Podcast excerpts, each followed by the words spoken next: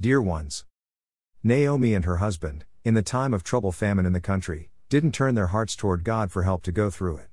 They took the control of their lives in their hands and went in the land of Moab thinking that can take care alone for themselves.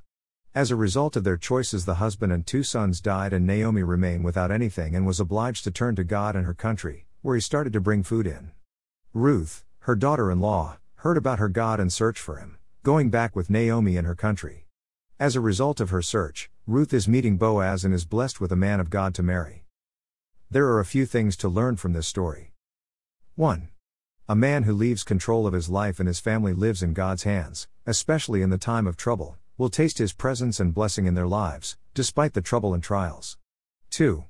When a woman, like Ruth, started to search for God, despite of her past and context, she is blessed by him and has a bright future filled with God's blessing in any season. 3.